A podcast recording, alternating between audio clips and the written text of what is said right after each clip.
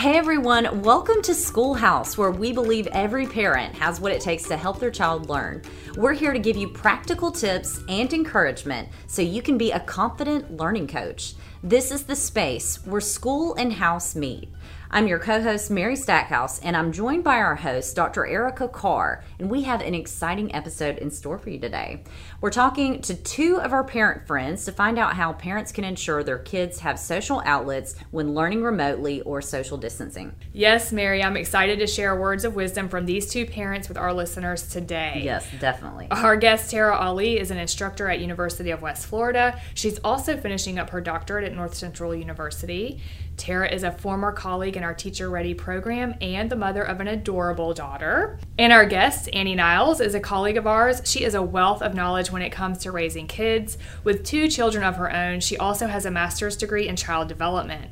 And what I love about having Tara and Annie both on with us today is that their children are different ages and they have varying school experiences. So Tara's daughter is attending school face-to-face, while Annie's children are learning remotely this semester. They have some excellent tips to share with us. Yes, this is going to be a great discussion. All right, parents, you are in for a treat. Let's jump in. Welcome, Annie. We're glad to have you with us. Thanks so much for having me. All right, so school looks a lot different for many families this year. Some students are learning from home, while others are back to classrooms with increased safety measures. And for those students who are learning virtually or remotely in particular, parents are concerned about their children missing out on the social aspect of school. So why do you think this is so top of mind for parents? Yeah, I think many parents have become their child's main social outlet and source of interaction, and it can be exhausting. Parents know that social development is a key part of school for our children, where they not only learn academically, but also practice valuable skills like making friends, taking turns, negotiating. And I think as kids get older, friendships become more and more important. And I know, speaking from my own situation, that I don't want my kids to miss out on those experiences or to feel left out. That makes sense. Do you feel like there's been an instance where they've missed out at all in the past spring and summer? I think especially with sports being canceled in the spring, I know for my son, who is very active, and I know he missed out on not only the sports playing, but the friendships that he would make during the sports season. Yeah. Speaking of the spring and summer, so what were some other experiences that you had from last spring over the summer as far as helping your children find social outlets? Like what kinds of social outlets did you use? Well, in the spring, I think we really struggled to know what felt right for our family as far as social interactions, just because there were so many unknowns. And we ended up seeing one family repeatedly, which we called our pod, and I know that's become a term that has been used frequently, but we really limited to that. And when summer came, we did decide to let the kids play tennis once a week with one other family, and occasionally let them ride bikes with the neighbors or play outside, but nothing really indoors. We also felt comfortable with the level of outdoor contact if we'd run into people at the beach, if we saw friends there, and I know the kids really enjoyed spending that time with friends, and we were happy to be able to provide that opportunity. So really for you, it was all about your knowledge of the family and their situation, and I'm assuming how they distanced or chose not to distance that helped you make those decisions? Yeah, totally. That was a huge determination of whether or not we were going to spend time with a family that was like-minded with our concerns and or shared the same concerns as we did. So Tara, what about you? What are your experiences with finding social outlets while maintaining social distance? Say in the spring when schools first switched to remote learning, this was definitely something that I, like other parents, struggled with. My 4-year-old daughter went through a period of confusion at first, wondering why she could not go to school, wanting to see her teachers, wanting to engage with her classmates in person rather than on Zoom or in the remote classroom. After about 1 month of the remote learning, that confusion turned into frustration. That consisted of lots of crying and just a longing to be around other children her age. At that point, we were in quarantine, only seeing our closest family members, utilizing delivery options for going into stores instead of actually going into stores. But it's hard to see your child upset and unhappy. So at that point, I had to make a decision as to how to address the situation. So what I did was I contacted a few family members and friends who I knew had children around my daughter's age and who were also following the CDC guidelines for COVID-19. After doing that, we had play dates a few times a week and fortunately, no issues. So what you described sounded to me like the stages of grief. Is that something that you thought about, or is that what came to mind even as you were going through it? Yeah, definitely. Yes, it was definitely grief that she was going through. It was very interesting to see, at such a young age, her going through that, understanding, or at first trying to understand what was going on and then reacting the way that she did.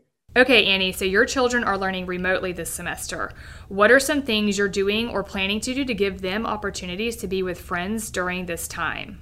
So we also let the kids play Minecraft with friends, which I don't really understand everything that entails, but it's a game that they play on their iPad and their friends also play, and they can sign in at the same time and like share worlds. So that's been a way that they've been engaging with their friends from a distance, and like they can talk to each other while they're playing and see the same screen. Great, yeah. Yeah, so that's one way. And also we would FaceTime with grandparents, and they would play board games with them. They played Sorry and Monopoly. And you played board games on FaceTime? Well, I what was great about it was I didn't even need to. I was working, but they would play. We'd set them up with FaceTime, and they would play board games. Grandparents for the win. I know, right? And they also would bake. They baked cookies and brownies with my mom a couple of times. Okay, that's the power of technology right there for some social interaction. Okay, so what are some other tips that you're either learning on your own or maybe from other parents who are succeeding in this area of trying to help their kids socialize while also distancing or even remote learning?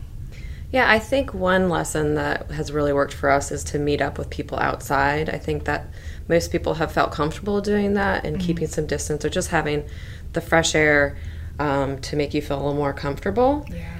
And I know that I've been walking with a friend for months, and it's really helped to just vent or share frustrations, even if there hasn't been a good solution. I think it's extremely important for parents to take care of themselves too. I think if you'll remember the oxygen mask to put on yourself first before you can help others. Oh, that's so good. So it's not just about the kids needing socialization, it's also the adults and some sanity there, right? Yes, for sure. And just like I mentioned earlier, the pod technique has been used by lots of families so that they can get some interaction with others, even if it's not a ton of different people.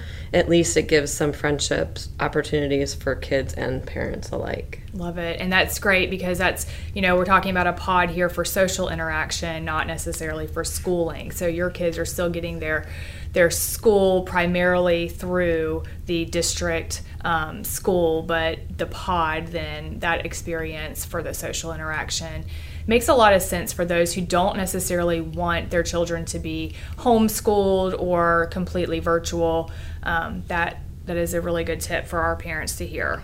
Tara, what about you? What are some other tips you have learned that you can share with our listeners who want to make sure their children have opportunities to socialize while learning remotely or just social distancing? So as far as learning remotely, I learned maybe within the second week of remote learning to act like you're going to traditional school. You get up and you follow your same morning routine, go through the day just like your child would usually go through the day. You have breakfast or just however you handle your morning. Yes. And then stay on track with the schedule that your school uses, your child's school uses for the day. And that really helped me out a lot. It helped her out a lot because it kept her with a familiarized schedule. As far as social distancing, I would say be the example. My daughter did return to traditional school this fall. On the first day of school, I sent her to school with a mask, but I did explain to her that she did not have to wear it all day. It's already difficult enough for an adult to wear a mask all day, so I can only imagine how that is for a child. Yeah. However, to my surprise, when I picked her up from school, she had her mask on. And yeah, I guess she's just become so accustomed to putting it on every time we go into a public place or seeing me put mine on. And it's kind of just routine for her now. That is a great point about us being the model for our children and just being mindful that they are leaning on us to guide them through all of this. All right, any other final tip, Annie, for helping parents who would like to create some social interactions for their children? Yeah, so we are a family that tries to limit screen time, but we've had to become more flexible, knowing that the screen is where our kids are getting a bunch of their social interaction. Yes, we've heard that same concern from many parents. In these circumstances, managing how your children are using technology and screen time becomes like the other points that you've made. You make decisions based on the situation, what's healthiest for your child, and the information available. Well, we certainly thank both Annie and Tara for their words of wisdom. Any final thoughts about helping children maintain social connections during this time after hearing from our guest, Erica? I appreciate what both Annie and Tara said about connecting with consistent groups of people to give their children that outlet. That makes a lot of sense for right now, and most families are still being pretty cautious, so that's a tip many listeners can feel good about. I also think the use of technology for social interactions with family and friends is an excellent idea, especially the tip about not just FaceTiming, but playing games virtually. And the last thing I think we should say is to trust your instincts. We just heard from two parents with two different situations, and they are both making careful and thoughtful decisions to keep their families safe and to help their children make and maintain friendships while learning remotely and social distancing. Such a great discussion. And guys, if you're new to our podcast, we want to invite you to connect with us. Email us your question at schoolhouse@studereducation.com, and it might be featured on a future episode. That's schoolhouse@studereducation.com. Share this episode with a parent friend and be sure to subscribe to the Schoolhouse podcast. Thank you so much for tuning in, and we look forward to having you join us next time at the Schoolhouse.